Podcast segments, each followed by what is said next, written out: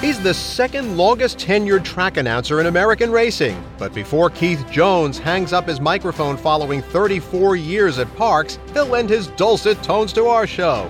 Plus, of the three foundation stallions in thoroughbred racing, one line is nearly extinct and a second is holding on for dear life. And that could have a broad impact on the future of the sport. We'll have all that and more on this edition of In the Gate. They're in the gate. They're about to move in. They roll out, and they're off. As they move to the top of the stretch, it's a head-bobbing finish!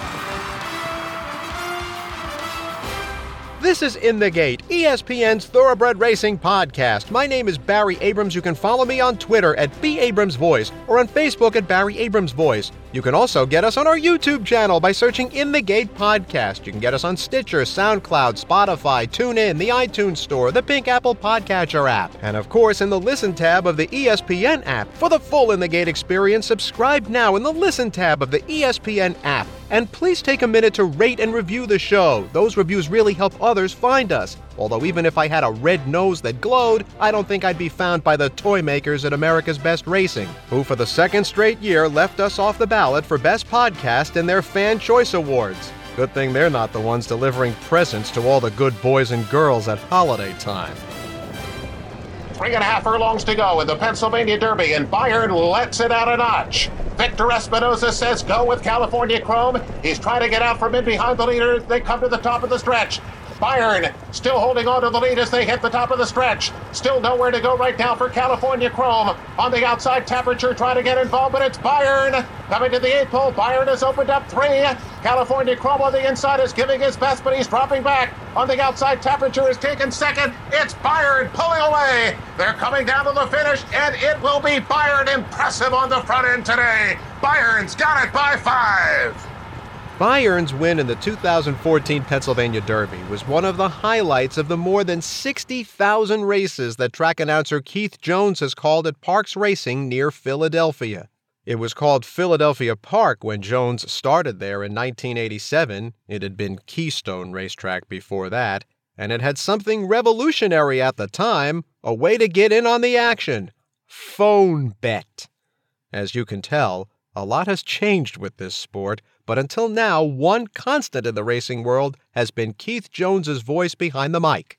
Keith Jones will finally call it a career at the end of the year, which of course is at the end of the month, so before he reaches the finish line, we're glad to be able to welcome him here to In the Gate. What led to the decision to retire now? I guess there's a lot of things that went into the decision. My wife and I had been looking for a retirement home down in Texas for some time. There's a number of things down there that attracted us to the area. First of all, her family, her sons and her grandchildren are all in the Houston area. We love the water. We love the lake style type living. And there's a beautiful lake that's about an hour north of Houston. Beautiful community there that we had gone to visit on a number of occasions and immediately fell in love with. So we've been searching for a house for a while because the homes on the water are not necessarily easy to find. And then also in the area where the lake is, my biggest hobby off of the racetrack is playing golf. And there's a beautiful golf course there and a number of the holes that border the lake. I mean, it's absolutely gorgeous. So when you put those three things together, she can be near her family. We got lake living, we got golf, and then the opportunity presented itself. And we thought, you know what, before we're too old to enjoy it, let's go ahead. Let's pull the trigger and go and find a new chapter of our lives. We're really looking forward to it.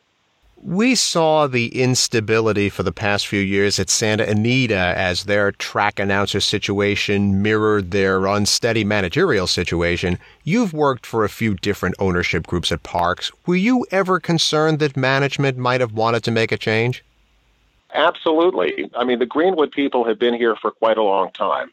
So the first time we switched over from ITB, International Thoroughbred Breeders, the people that owned Garden State, they owned Garden State and what then was Philadelphia Park, and eventually sold Philadelphia Park to the Greenwood Group. So at that point, I was still a pretty young announcer. And yes, the idea, I mean, when new people come in like that, a lot of times they clean house and get their own people situated in those positions. So absolutely, that was a concern when they first came, but they embraced me wholeheartedly to stay on as a track announcer. And then there was a time a number of years ago, I can't put my finger on exactly what the time frame was, but there was a rumor for a long time that the Stronic Group was going to be buying the track and, you know, add it to its long list. So that concerned me, too, for exactly the same kind of reason. You get a new management group come in and they want to put their people in place. But, you know, for the most part, for the 34 years, I have felt very secure and very comfortable. And that's just been another positive to, you know, to what I've been able to do and accomplish here. I know there's a lot of announcers that have to jump from one track to another for seasonal type meets. I've been able to stay put in one location and be able to, you know, be part of a community without having to jump around and move around for 34 years. And it's been a real plus for me. If you go to different racetracks here and abroad, you know that they're in very different types of locations. Aqueduct in New York is in a very urban area and right next to Kennedy Airport, whereas Keeneland is nestled among verdant, quiet, rolling hills and horse country. Parx is fascinating to me because the main entrance is on a road with lots of restaurants, strip malls, and other middle-class commerce, what my grandmother, she should rest in peace, would call the Avenue. And the backstretch entrance is basically in a quiet middle-class neighborhood with ranch houses on quarter-acre lots. It looks like any middle-class neighborhood in the country, but with a racetrack next door. How much of that ethos of that neighborhood is reflected in the way you approach your craft? I don't think I've ever really considered the location in that regard to have affected the way I approach my job. I mean, I've looked out of this window for a long time, and I have a terrific view here. We have a lake in the infield. There's a lot of trees in the background, and, you know, in the fall, and of course, when those trees turn, it's absolutely beautiful to look at. But I don't think I've ever felt like I fashioned my race call or my style around the type of community that I was working in. I just don't think that's really been a big effect. Being up in that booth all day, would you be recognized by many of the patrons at the track if you walked around on the apron? Absolutely. I mean, there's no question. In fact, I have been in places locally, be it not that anybody ventures into the malls anymore, but I mean, I've been in malls before, in stores before, where I might be speaking to a sales representative or whatever, and somebody nearby will turn and ask me, hey, are you Keith Jones? They hear my voice, they recognize the voice, and they will introduce themselves. So absolutely. Keith Jones, the retiring voice of Parx Racing since 1987, joins us here on In the Gate. How have you handled Parx's cutback in racing days over the years, like losing some 50-some-odd days a year that started in 2016? Well, Barry, I have a second hat that I wear. It's a smaller hat, but I do have a second hat that I wear as the public relations director. So there'll be written material that I'm able to produce for the track and get out, and researching things, whatever be it, keep track of statistical things. So the loss in racing days has allowed me to, you know, put some of my energies into some of the other things that they asked me here to do. So really, it hasn't had a huge effect. It also helps a little bit in the fact that, I mean, when I first started my career, you know, we were doing 5- and 6-day weeks. And I'm not going to say it's a grind because I have enjoyed what I do, but it's a very mental job. There's not a whole lot that's physical about what I do. It's about your concentration level and your focus, and doing that on a day-to-day basis, you have to stay sharp. And getting a little bit of a break in between definitely has helped to keep me fresh over the course of that long time as I've gotten into the final furlong of my career, so to speak. Smarty Jones went the habit of sizzling 44-1, and the elusive quality colt turns for home. He is in command by 6. He's in command by 7. Look at this colt, folks. Smarty Jones in hand, wrapped up, much the best. He is just awesome. Smarty Jones by 10 on the wire. What will you miss the most? Well, there's two things I think that I'll miss the most. First of all is the people and the friendships and the relationships that I've developed over such a long period of time here. I've had a chance to rub elbows and work with a lot of really good people, and I'm definitely going to miss that.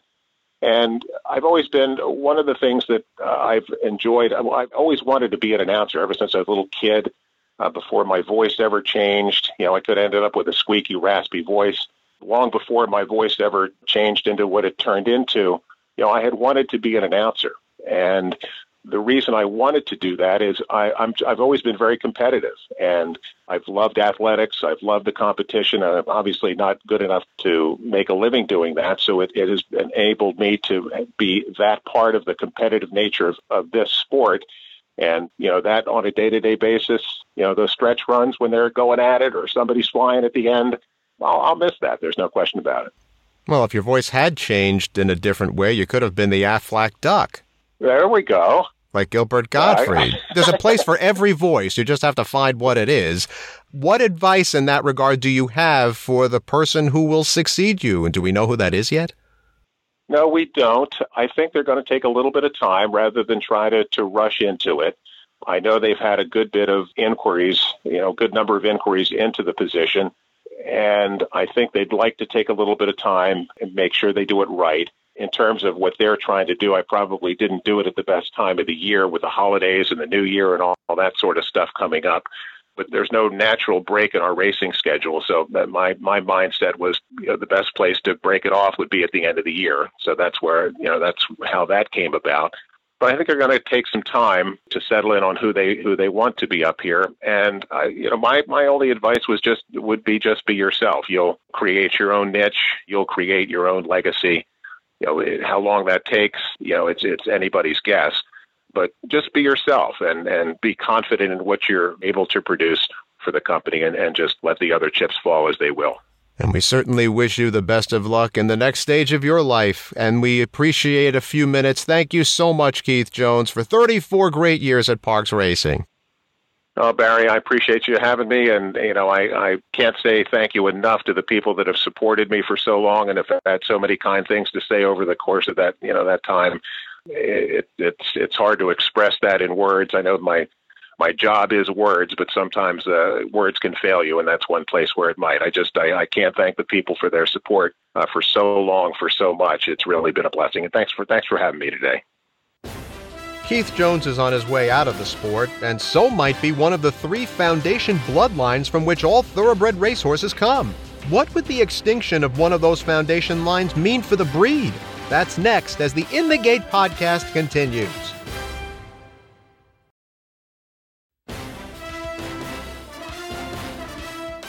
Welcome back to In the Gate. As you probably know, all registered thoroughbred racehorses all over the world descend from one of three foundation male horses who lived in the mid-1700s. These three horses have strange-sounding two-word names. They are the Darley Arabian, the Godolphin Arabian, and the Byerley Turk. The first name of each of them referred to the horse's owner, and the second name refers to where the horse was from. Turk refers to the area we now call Turkey during the days of the Ottoman Empire. You might think that the law of averages would have today's thoroughbreds descending in relatively equal numbers from each of the three sire lines, but that's not the case at all. Most of today's thoroughbreds come from the Darley Arabian. Here in the United States, the Godolphin Arabian line went through the great Man o' War, but Man o' War was not a great sire, and the only notable male descendant of his in the modern day is two-time Breeders' Cup Classic champion Tiznow. But Tiznow's stallion career is now over, and the breeding industry awaits whether any of his offspring will become notable producers themselves. As for the Byerley Turk, that line produced Diomed, the first winner of the Epsom Derby. Diomed was shipped here to the States afterward and basically started populating thoroughbred racehorses on American soil. But the Byerley Turk line pulled up at the 16th pole, pretty much dying out in the 1990s. So that leaves the Darley Arabian line as the winner of the which foundation sire line would dominate the breeding industry race. What does that somewhat obtuse situation mean in the real world for the future of the breed? We have a couple of people on board with us to help sort this issue out. In a few minutes, we'll hear from a woman with the moniker of the Pedigree Goddess, Ann Peters. But first off, we welcome in Joe Nevills, who writes for the Pollock Report website and recently published an article on the foundation sire lines. Welcome, Joe. So first of all, from a treetop's perspective, what factors led to one sire line dominating the other two? Well, I mean, the matter of the fact is one of the three sire lines has proven that it can run and it can reproduce more horses that can run. You know, we're obviously talking about the Darley Arabian here, and it's one that has produced several successful sire lines going back to the generations, and ones that have proven successful going to today. Going into the more modern times, we're talking about horses that both have to run and have to sell, because the commercial market drives the bus so much in breeding anymore that it's not enough today to have a sire of good runners. It has to be a sire of good runners that look good on the end of a shank in an auction ring, or else you're not getting the number and quality of mares that you probably ought to. So there's more hoops to jump through now, and there's a more specific type of horse that people are looking for, and that's sort of narrowing the window. What chance is there that the Godolphin Arabian and Byerley Turk lines will become officially extinct? Well, the Byerley Turk is already pretty well dead in America. And I say America because I'm only really speaking with authority on the North American sire lines here. There could be some offshoots in Europe, Asia. You know, there are ones that have been sent abroad that you never know. One could come back into the U.S. and, you know, be like Candy Ride or some horse that comes in and becomes a dominant sire and spreads the bloodline even further. But the odds are really against that. With the Godolphin Arabian, the chances mostly lie with Tiznow, who is recently pensioned. He stood his last season in 2020. He's really searching for his next son to push the line forward. He's had several sons go to stud. None of them have really hit it off the mark and become the next sort of benchmark in that sire line. He's got a few more crops to come that are still yet to race. He's got a few horses on the track that are good, that potentially could do it. But right now, he's still looking for that next horse. And if he doesn't do it, then there are some very fringe candidates that are in regional markets or standing internationally that if for some reason they hit it big and come back, who knows? But really it rests on Tiznow right now, and the odds are kind of shaky on him. By the way, at the expense of sounding like a complete Pollyanna, why is it that we only talk about sire lines when it comes to the father, when A, the Y chromosome is such a small percentage of the genomic makeup, and B, there are so many more mares in the world than there are stallions? Well, I don't have a concrete answer for you on that. My own personal thought on that is that sires just produce a lot more foals than a mare will over the course of their lifetime. So it's easier to track a line from sire to sire to sire than it is to jump from sire to mare to sire to, you know, wherever you want to go in the run of things. If we're looking at it from that perspective, Tiznow has a lot better chance, and, you know, his Godolphin Arabian line to survive, because we have horses like, you know, Tiz the Law out there, who is probably going to go on to be a very successful stallion. He's out of a Tiznow mare. So the line itself isn't going to completely die out in pages anytime soon, but as a sire line, it's just a matter of, it's a sire's job to produce as many foals as possible. And I think that's why that's sort of the job of the, you know, that's why we look at the sire lines, because that's what you're supposed to do. The sire is supposed to extend its own family. What effect is there of so many thoroughbreds coming from one foundation stallion? Well, there's the potential for breeding strength upon strength, but there's also the potential for compounding weaknesses. And having hybrid vigor, having horses that come from different bloodlines can neutralize those things. They can, you know, add strengths that might not necessarily be in a certain line, but if there is a certain weakness in a potential line and that one keeps getting hammered, you know, that's something that's going to reproduce and compound itself upon the generations. This is something that's been a concern for breeders for many years, and it's been talked about with the Jockey Club for a while. Recently, they instituted a stud book cap to try to convince people to look elsewhere beyond just sort of hitting the same target every year. Horses born in, I believe, 2020 and onward, if they go to stud, they'll only be able to cover 140 mares. And that's the cap. So beyond that, you have to look somewhere else. And that the goal with that is to try to increase sort of the hybrid vigor in the pedigrees and try to force people to look elsewhere to breed stallions, look at different bloodlines, look at different, you know, sire lines. So I think it's worth trying. I don't know if it's too little too late, but it's never too late to try something like this. There is no evidence that this inbreeding has led directly to the increasing fragility of the racehorse when you talk about weaknesses, but from where you're sitting, what do you think? I think the way that horses have been prepared and are campaigned is different than it was 10 years ago, 20 years ago, 50 years ago.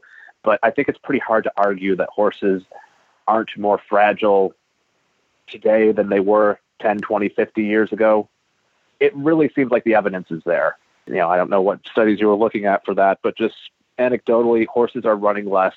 We're better at diagnosing injuries, so perhaps that's part of it too.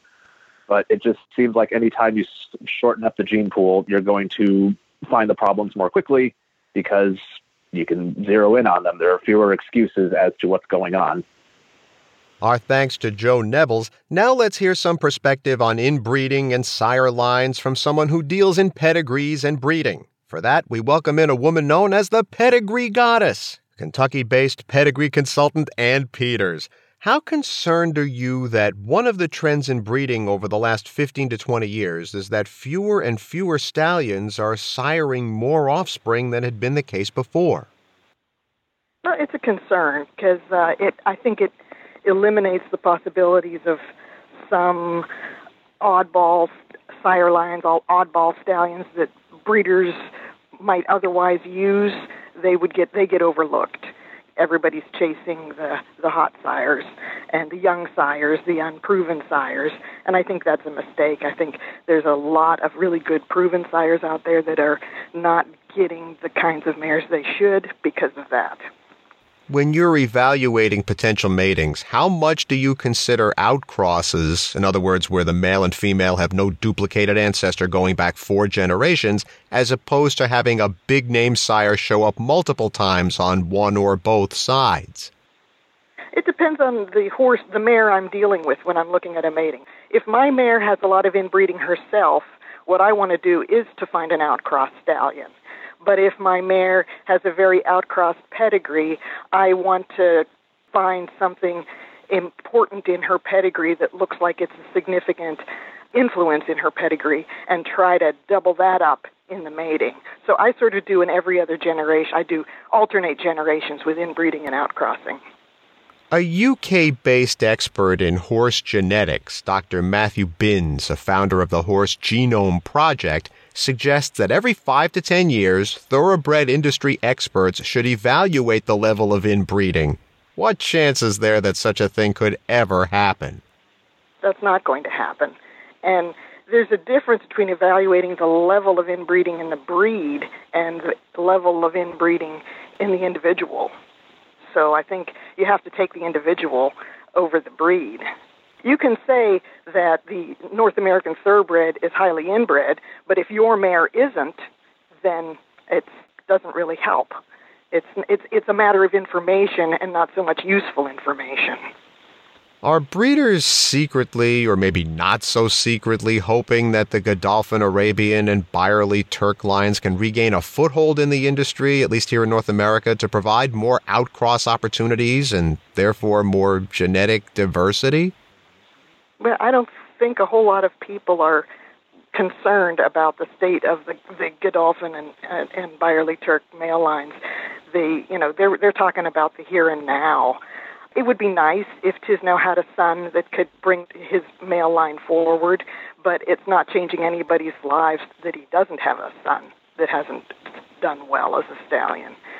So it's not something that people in the industry are sitting around at night worrying over now. The issue is the male line itself is really only the Y chromosome out of the whole genetic package of the horse, and that in itself doesn't provide, if you're talking about the breed needing an outcross, that in itself doesn't provide the genetic outcross. The Y chromosome is very small, and I think it's only 84 genes on the Y chromosome, and they're related to male fertility and reproduction. So the male line itself is not the outcross issue. It's horses' relatedness to each other. So the male line is really, it's a matter of survival of the fittest. If that genetic Y chromosome is not succeeding in producing good breeding stallions, then it's sort of good that it's not carrying forward. The Herod line is declined in large part because the best males of that line had fertility issues, which is directly related to the Y chromosome. Right, it doesn't necessarily speak to how fast they were, just that they can reproduce. Right, right. Understood. Well, thank you so much for helping to shed some perspective on this. Okay, thank you. Our thanks once again to Ann Peters, Joe Nevills, and Keith Jones. The COVID-19 pandemic's put a dent in lots of businesses, from restaurants to airlines and, of course, sports. But racing seems to have weathered the storm better than most sectors, according to leading industry reports. The amount of money wagered on racing is down just 1% from last year before the pandemic ever hit. And that's with the number of total race days down by almost a third. Encouraging numbers, you must admit. Where things get dicey is purse money, which dropped precipitously by 26% for most of the year. You hope with race days going back to the pre-pandemic levels, that number's not as bleak as it appears. But the increased hours on cable TV and the business uptick that brought is encouraging that people like this sport. We hope never to have to prove again that racing can endure, but rumors of its demise were a clear distort. You can get us on our YouTube channel by searching In the Gate Podcast. You can get us on Stitcher, SoundCloud, Spotify, TuneIn, the iTunes Store, the Pink Apple Podcatcher app, and of course in the Listen tab of the ESPN app. For the full In the Gate experience, subscribe now in the Listen tab of the ESPN app. And please take a minute to rate and review the show. Those reviews really help others find us. Even the Ebenezer Scrooges at America's Best Racing, who for the second straight year kept this podcast out of its finalists for Best Podcast in their Fan Choice Awards. Bah humbug to them. You can follow me on Twitter at @BAbramsVoice or on Facebook at Barry Abrams Voice. That's In the Gate for this week. I'm Barry Abrams. We hope you're safe and healthy as you listen to this, and we'll see you next time.